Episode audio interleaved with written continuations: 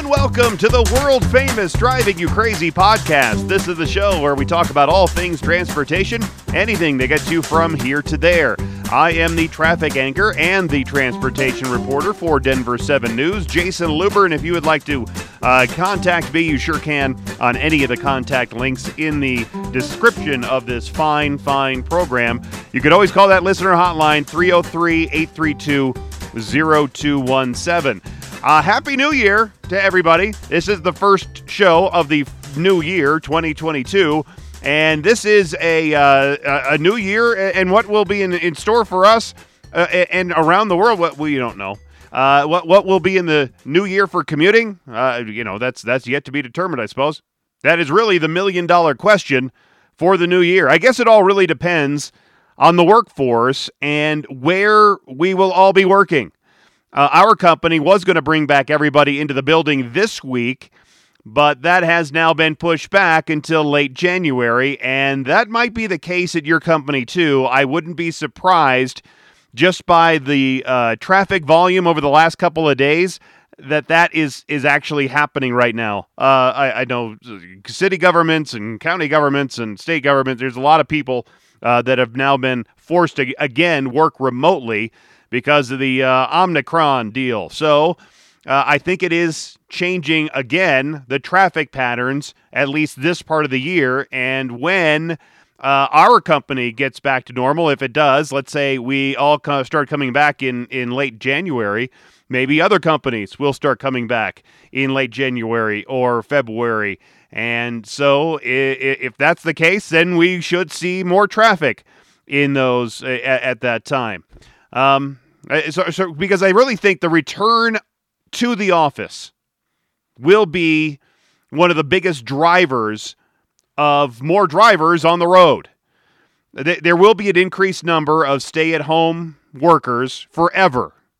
That is a permanent change to a lot of businesses and a lot of work schedules, working from home. Some people can do that, not everybody can do that but I think most companies, probably by the spring at the latest, March, April, May, uh, when the Omicron cases really start to ease up, they say the peak should be sometime in January and then start trailing off after that. So maybe by March, February, uh, the uh, recall, the great recall of workers, whatever workers there are out there, back to the office will be on and we'll see highways once again filling up. It's interesting to see how the traffic has once again been pretty light over the last couple of days. Schools are back in session. Schools are a huge driver of of traffic because there are so many people that are involved in the school system, from the teachers and administrators and uh, the lunch people and custodial people, and and I mean there are so many people involved in that realm of employment. Uh, that is a really big driver of when people are out there on the roads. Uh, and I could always see a change in driving, uh, you know, before the pandemic, before the world changed. Uh, whenever you have schools out, you always had a decrease in traffic at certain times. Uh, it's the same. It was, you know, summer traffic patterns always changed. Uh, winter traffic patterns always changed. So uh, it'll be interesting to see how this plays out over the next couple of weeks and months and see how many people are going to be coming back to the office. Um, and by the way, you know, I'm always asking what's driving you crazy? You know what's driving me crazy? Other TV stations stealing Driving You Crazy from me. Answering viewer questions isn't a new thing on television or radio or, or print. But answering viewer specific questions about roads and transportation by a TV guy is my thing. Not everybody else's thing. It's my thing. It's been my thing for, I think, seven or eight years. I've been doing this for a long, long time. Uh, longer than KVOA in Tucson, that's for sure. They have a driving you crazy segment that first started, as I could see, with investigative reporter Alexis Burdine. She has now left TV and she works for the Phoenix Chamber of Commerce. The beat is now covered by Daniel McFarland, the certified meteorologist and multi skilled journalist for KVOA Tucson. Not transportation expert. I'm sure Daniel's a really nice guy, and he's probably a great forecaster. But do you think Daniel could name three intersections? Dif- but do you think Daniel could name just three different types of intersections? Doubtful. And there's CBS 17 in Raleigh. Laura Smith. She delivers What's Driving You Crazy reports. Laura also seems like a lovely person. She's working on her meteorology degree, online degree at uh, Mississippi State University, where you see a lot of television people get meteorology degrees. But also, she covers these driving you crazy road stories, where you're supposed to write uh, an email to her, and she'll get get after it for you. But I think she's more interested in doing doing weather forecasting. What about Nate Tannenbaum? According to CBS 8 in Las Vegas, Nate has been a popular television and radio personality since arriving from Colorado in 1989. Hmm. How convenient. From Colorado, where I am. In addition to anchoring 8 News Now Good Day traffic reports, you'll also see Nate forecasting the weather on various newscasts. Well, at least Nate is doing weather and traffic but he's also doing driving you crazy segments. These other TV news reports have viewer questions similar to what I do.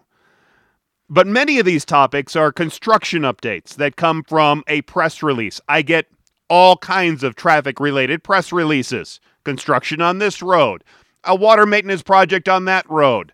Oh, look, we're going to be doing construction over here. I usually don't do that as part of the driving you crazy because those are just run of the mill all the time. Here's a road project. Occasionally we'll do them on TV as a short segment, but it's not a driving you crazy segment because it really doesn't get to the heart of there's a person out there somewhere who has a traffic issue and needs it answered because uh, they can't figure out how something works, what's going on, and they need an advocate, i.e., me, to find the information out for them. And these other stories that these other stations produce are pretty short, at least the online version. And usually the online version is just a mirror to their TV version. I, I, take time to research my stories. I was just today going through about two and a half hours of a Littleton City Council a, a public meeting so I could uh, hear what they were uh, doing as a development for this one road. This the, the question came in as there's a continuous lane going from the shopping center area that also this road kind of doubles as a, uh, a, exit and entrance for this little uh, housing development as well as this big shopping area that they want to redevelop the entire thing. And so there's a continuous lane to go from the exit there to the right to make a right turn, continuous lane. But constantly, this guy is asking me, uh, why do so many people want to, when they're going to make the right, instead of using the uh, continuous lane, do they stop, wait for traffic to just to continue past, and when there's an opening, then they turn into the right through lane or the left through lane? And not use a continuous lane like they're supposed to. That was basically his question, but there's a lot more to that whole area because there's a, a, redesign of the interchange right nearby, plus the redesign of the entire uh, development that could change the way that exit works. And uh, obviously, the initial question why don't people turn right into a continuous lane when they could? Anyway, I, I, was working on that story today and going through uh, a bunch of c- city council uh, mumbo jumbo. But I, I don't think these other folks are doing that, right? Still, they're stealing my moniker. And I'm sure there are other television stations around the country also doing Driving You Crazy. I just haven't seen them yet. If you know of one besides Vegas and Raleigh and Tucson, well, th- then let me know. Send send me a link uh, or, or uh, some details, whatever, to any of my contact uh, links there in the description of the show. I did send Nate Tannenbaum from Las Vegas an email the other day asking him to come here on the show.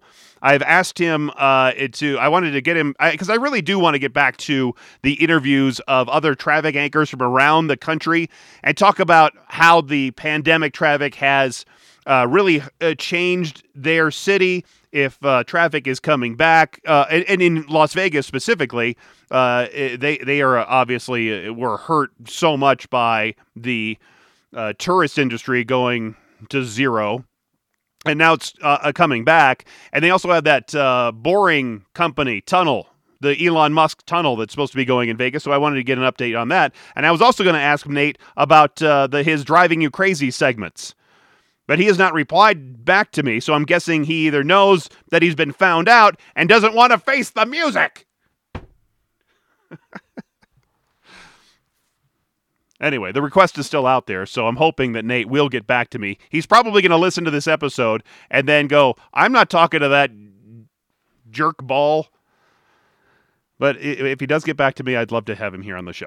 All right, so I've talked a bunch on this show about the eventual war on parking in downtown urban areas. So I found an article by David Levitt. It was posted to the site Commercial Observer, and I found it very interesting. It's titled Parking's back as an office amenity post COVID. And this is what David Levitt says. It makes perfect sense if you're trying to avoid a contagious disease, drive your own car to work. There's evidence that more and more people are following this logic. The trend creates a conundrum for office owners and their tenants, the companies that employ workers who use the space. Where do you park all these cars as people trickle back to the office? It's like parking spaces have become a must have office amenity, along with easily ordered lunch, access to outdoor space, and decent airflow. Before the pandemic, paid parking garages and lots at urban centers, including those that office workers routine, routinely utilized, were on the way out. Ride hail apps such as Uber and Lyft, the micro mobility boom, especially with bikes and office bike rooms, and the general draw of the so called 15 minute city, along with the immense value of these garages and parking lots, given their locations, seem to be seeing them off. Dozens of garages and lots have been sold since the middle of the last decade, explicitly as redevelopment opportunities for condominiums, offices, and other uses, and did not necessarily include parking in their plans. There have been major infills via resi- redevelopments in New York and Boston, in Denver, Chicago, and Charlotte. It looked like, until March 2020, like more Americans than ever would be training, busing, biking, or simply walking to the office. Uh, when they say training, I think he meant uh, on a train public transportation, basically. He continues. Now, through the statistics point, now, though, the statistics point to a surging demand for parking spaces for office based commuters. Nowhere is this clearer than the nation's largest commercial real estate market. The Port Authority of New York and New Jersey reported last year in late September that interstate bridge and tunnel traffic was close to pre pandemic volumes while PATH ridership on the routes that connect New Jersey and New York by train was down 62% from August of 2019. The Metropolitan Transportation Authority, the state agency that runs New York City's subway system, reported that subway ridership topped 3.1 million at the end of September 2021, a post pandemic high. It typically carried 5.5 million riders pre pandemic. MTA bridge and tunnel usage the same day. The agency oversees the very the Verrazano Narrows and RFK bridges and the Queens Midtown Tunnel, among others, was down just 1.8% from pre-pandemic levels, according to the agency. About 954,000 used its bridges and tunnels. The national numbers too reflect what's happened in New York. More people are driving. Again, this is an article by David Levitt posted to the site Commercial Observer, and he continues. Auto use crashed by about 45% in March and April 2020, according to the American Automobile Association. Since then, the rate has recovered robustly, but is still nowhere near what it was pre COVID 19, with the Delta variant out there and with Omicron out there, more of the people returning to work may be using their own cars, says Andrew Gross, AAA's national spokesman. New York City says it's not about to relax or reverse its pro mass transit anti car policies, which have resulted in closing numerous Manhattan streets to motorized vehicles, turning those streets into pedestrian malls, and promulgating a network of bike lanes throughout the borough. Quote As we emerge from this pandemic, we cannot afford business as usual in our transportation system, said Scott Gastel, Assistant Commissioner for New York City's Transport uh, Department of Transportation. People are returning to their cars just means gridlock and pollution, which is why we're continuing to make record investments to improve bus service, expanding our bike lane network, and continue the process to implement congestion pricing. New York City is so much different. This is me talking now. So much different than just about every other city there is there's so many people that have that, that live in in Manhattan, let's say, and they just don't own a car, so they need to have the. It's just it's a different style of life, and there are some people that will commute from out of town to in town, and New York City has done a robust job of as they were talking about turning regular street lanes into bike lanes, making it much more difficult to drive around implementing fees to drive into Manhattan, all to discourage private car use. But basically, the idea here is do you want to be in a bus full of people, even with your mask on, when the Omicron or other variants of the, of the virus is so easily transmissible? A lot of people don't want to be in that situation. So they're either choosing to stay home and or and or drive their own car. All right, back to this uh, article by uh, David Levitt that was posted uh, to the site uh, Commercial Observer. While mass transit ridership is up compared to the depths of the pandemic, driving is up even more. Creating more parking spaces is a challenge, so it shifts to optimizing space utilization. Smart parking solutions, or utilizing app or computer based technology to help people find spaces closer to their designation existed even before COVID but the virus made adoption more necessary for things such as being able to reserve parking ahead of time and being able to check on your phone where parking might be available. One example of such, te- such technology is SpotHero, which offers drivers an opportunity to reserve and pay for private parking spots ahead of time, often for lower than the retail price posted on the sign of the lot. It says on its website it serves more than 30 cities, including New York, and has parked more than 40 million cars since 2011.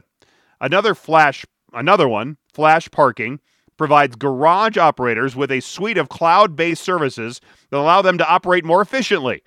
At the end of September 2021, Manhattan Plaza, a 998 space garage in Hell's Kitchen over on the west side of uh, Manhattan, was charging $33.50 for two hours worth of parking. A 200 spot garage at 350 West 42nd Street, run by Icon Parking, was charging $56 for two hours. Could you imagine that? That is the turn. I've been saying that for a long time. The deterrent to getting people into a downtown congested area is to charge them $56 to park there for two hours. I, I, I would not do that unless I absolutely had to, or I had uh, some kind of subsidy to pay for that parking. All right, at Spaces USA, the big innovation was providing drivers with touchless parking solutions. The system is designed to dial a number at both the entry and exit. Many drivers set it up so they can use Siri or Google Voice. Drivers can also pay in advance via a reservation system, but they still dial into the system at the entrance exit. Dialing the number takes about five seconds. This is faster than queuing a car, rolling a window down, and hopefully being able to reach a button or ticket. Most pay in lane exit systems take at least one minute to navigate payment. Jerry Skillett, executive chairman and founder of Spaces, who said he has been in the parking business for 40 years, and has run thousands of parking facilities, says it was just a happy coincidence that the company technology provided it advantageous to health conscious drivers. Skillett said he thinks that going forward, even as office landlords sweat out the notion that working from home isn't going away and that workers long term are more likely to visit the office three days a week rather than the old fashioned five, parking operators will continue to do well. People do love their cars, he said. Parking demand will continue to climb. It just looks different. There will be less nine to fivers, and maybe there will be more, more people who work less hours in the office, less days in the office, come in at different times. But the one thing you can say for sure is that they will be driving and they will be parking, and that's not going to change. All right, this is me talking again. Like I've said, if you can't park your car somewhere especially at a, an affordable price, in, especially if you where you work, then you just basically can't drive your car to work. You have to park it somewhere else and find your last mile problem into work. That's what urban car haters want to see. No cars in a downtown area. For example, there's this one person on Twitter, I'll just call him John, he has sent me hate messages on Twitter from time to time. And this is what he actually said the other day Automakers are a dinosaur boomer industry and the opposite of dynamic and innovative. They are societal rentiers that twist land and law to suit their bloated business model.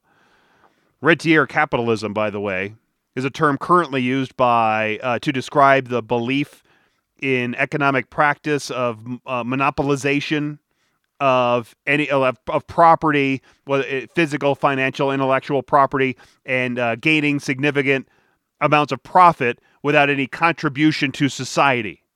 Basically, taking and not giving. I wonder if uh, John has ever ridden in a car anywhere. He's always talking about walking from place to place and how cities should not quote unquote subsidize p- free parking for residents right out right at their house in, in, in city streets and how all of these uh, lanes should be open for uh, walking and and and uh, or bikes and uh, the scooters and all that kind of stuff.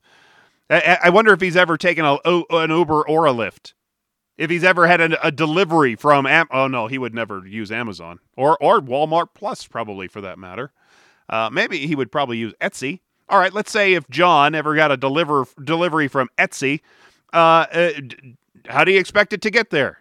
Uh, what about the postal service? Are they allowed to drive around uh, a downtown area, or should you have your mail picked up at just one central hub that's flown in? Maybe. Eh, do you think he's ever had DoorDash deliver food to his house? Hmm.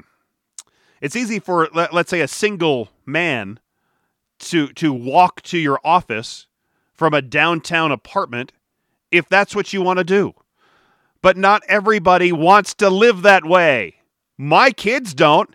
My kids would not want to live in a downtown urban core. I would not want them to live in the downtown urban core in a three bedroom apartment and walk everywhere we go. And we just don't want to live that way.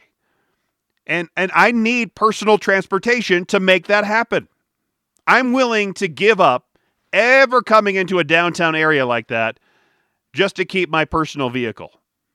And, and I'm sure people like John would say, Good riddance, get out, stay out. We don't want you here anyway. And, and that's what it's going to become. It's going to become uh, uh, uh, us in the uh, downtown urban core versus everybody else in the uh, less congested or less densely packed uh, city area and suburbs. If you have any questions or comments or, or a, about any of, of, those, just send me a note. Uh, it's all all the description or the uh, contact links are in the description of this fine fine program. All right, now to the mailbag. It's Craig from Parker, Colorado, who writes to me saying, "What's driving you crazy?" I saw someone in a Land Rover type vehicle, and among and uh, the steering wheel was on the right side where a passenger would normally sit in a normal American car. Is it legal to drive a car like that in the U.S.? The short answer, Craig, is yes, it's perfectly legal to drive a right handed drive car, also referred to as a RHD, in the United States. As long as the car meets U.S. safety standards and is properly registered, there are no penalties for driving a right hand drive vehicle. Now, most of us have only seen right hand drive vehicles driven by mail carriers delivering our mail. They need it that way to get to the mailboxes on, on the other side of the road. Most other vehicles configured with the right hand drive are imported from countries like uh, the UK or from Japan, where driving on the left side of the road is normal. However, you can buy them right here in the United States, mostly from private sellers. I found several people selling right handed drive vehicles in Colorado on the Facebook marketplace, as well as on Craigslist. Now, most of the vehicles that you would see have a right hand drive configuration are imported to the United States. And any car, whether it's a right or left hand drive vehicle, that is imported and it's newer than 25 years old, it needs to first comply with our federal motor vehicle safety standards, including EPA regulations. Now, I talked more about that in a previous story that I did about registering a car from Mexico in the United States. Now, the cost can be quite expensive depending on what type of car you wanted to import into the United States if it's newer than 25 years. One right hand vehicle owner told me it cost him nearly $5,000 to import a vehicle from the UK to the United States and that was on top of the cost of buying the actual vehicle. So for him, it was worth it because he's going to start trying to sell these things here in the United States. So he's going to pass that cost along to his buyers. Now, most right hand vehicles imported in the U.S. are older than 25 years, and they're generally more classic or unique or antique vehicles. And vehicles that are older than 25 years are exempt from EPA and DOT pollution and safety requirements, so it's it's easier for them to be imported to the US. If a vehicle is at least 21 years old, there's there's no EPA compliance requirements upon importation. A vehicle that's at least 25 years old can be lawfully imported to the US whether regardless whether it complies with all DOT federal motor vehicle safety standards, it, that's what you call the 25 year rule. You might hear people saying the 25 year rule. Well, that's it. And a lot of people say you can't import a car that is newer than 25 years. Yes, you can. It just has to comply with uh, EPA and DOT requirements that we have here in the United States. Uh, somebody was asking me there uh, that other story about importing a Prius from Mexico City to Colorado. And because the Prius is basically the same car with the same safe, safety and EPA standards sold in Mexico as it's sold here, there was no problem registering it here with, with basically little fee, if any. Uh, there was a little fee, I guess, that he had to pay uh, to register it here, but that's one of those exceptions. And it was definitely newer than 25 years. Now, one of the simplest ways to buy a right hand drive car in the United States is actually to buy one that's factory made. And there are several importers like Duncan Imports and Right Drive USA that do sell factory made right hand cars here in the United States. If you are looking for something brand brand new that's a right hand drive vehicle, you can actually order and buy one right now directly from Jeep. They make Wranglers that way, and you can have it custom made that is a right hand drive Jeep Wrangler. You can also buy a former postal vehicle in the right hand drive configuration from the U.S. government. As the GSA, the, the federal agency that buys new vehicles for uh, for uh, and then leases them, uh, to uh, federal agencies. When when the vehicle leasing period ends, they sell those vehicles to the general public through an auction, and you can buy old postal vehicles with the right hand drive configuration. And besides buying or importing a right hand drive car, you could convert an existing left hand drive car to a right hand drive car, but those kits they cost a few thousand dollars. They don't look so great when they're ex- installed because basically what you're doing is taking all the uh, you're you're not really moving the steering wheel over. You're you're uh, I guess putting a a, a a little connection from one side to the other, and then connect. You're, you're basically connecting. You so you could almost do it as a uh, let's say uh, what is it a, a, a student driver kind of scenario situation where you have the steering wheel still in, in, in the left hand side, but you also, as let's say you were the instructor sitting in the passenger side, you have access to the wheels and the pedals and all that kind of stuff. Um, but you can also have professional installations, but but that's thousands of dollars more than you know like a, a conversion kit. It just doesn't seem very practical to do that. And even though it seems fun to drive a right-handed drive vehicle here in the United States, a couple of right-hand vehicle owners told me that it can be a little bit tricky. They say there there are unique blind spots that you should be mindful of, and there are drivers who aren't used to seeing a driver in uh, on that side of the vehicle.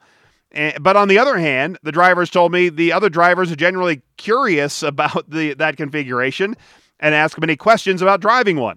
I saw this on the Casey Gerry Law Firm website saying that it can be dangerous to drive a right side uh, vehicle uh, when you're turning, especially on U.S. roads.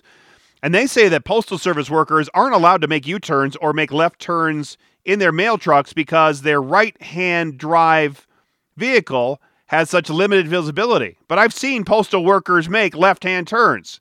I haven't seen them make a U turn, but it, I guess it could make sense. Um, but if you think about the line of sight for oncoming traffic, if you're sitting on the right side of the car, the limitation of your of your view might be a little bit tricky. Um, so I guess that that that's just what they say, but I've seen just the opposite. But I guess the bottom line, is as long as the right-hand drive vehicle meets the U.S. safety standards, it's properly properly registered. Uh, there aren't any penalties or fees for driving a right-hand car vehicle, and and you, of course you can buy one from uh, Jeep right now, from uh, custom made. So there you go. Get out there and, and go get a right-hand drive car if you want. Sounds pretty interesting. Anyway, if you have any questions, comments, concerns, a driving you crazy story, please uh, send it to me on any of the contact links uh, in the description of this fine program. Thanks again for being here. Thanks for listening. And until next time, I'm Jayson Luber, the traffic guy. Be safe, and as always, happy motoring.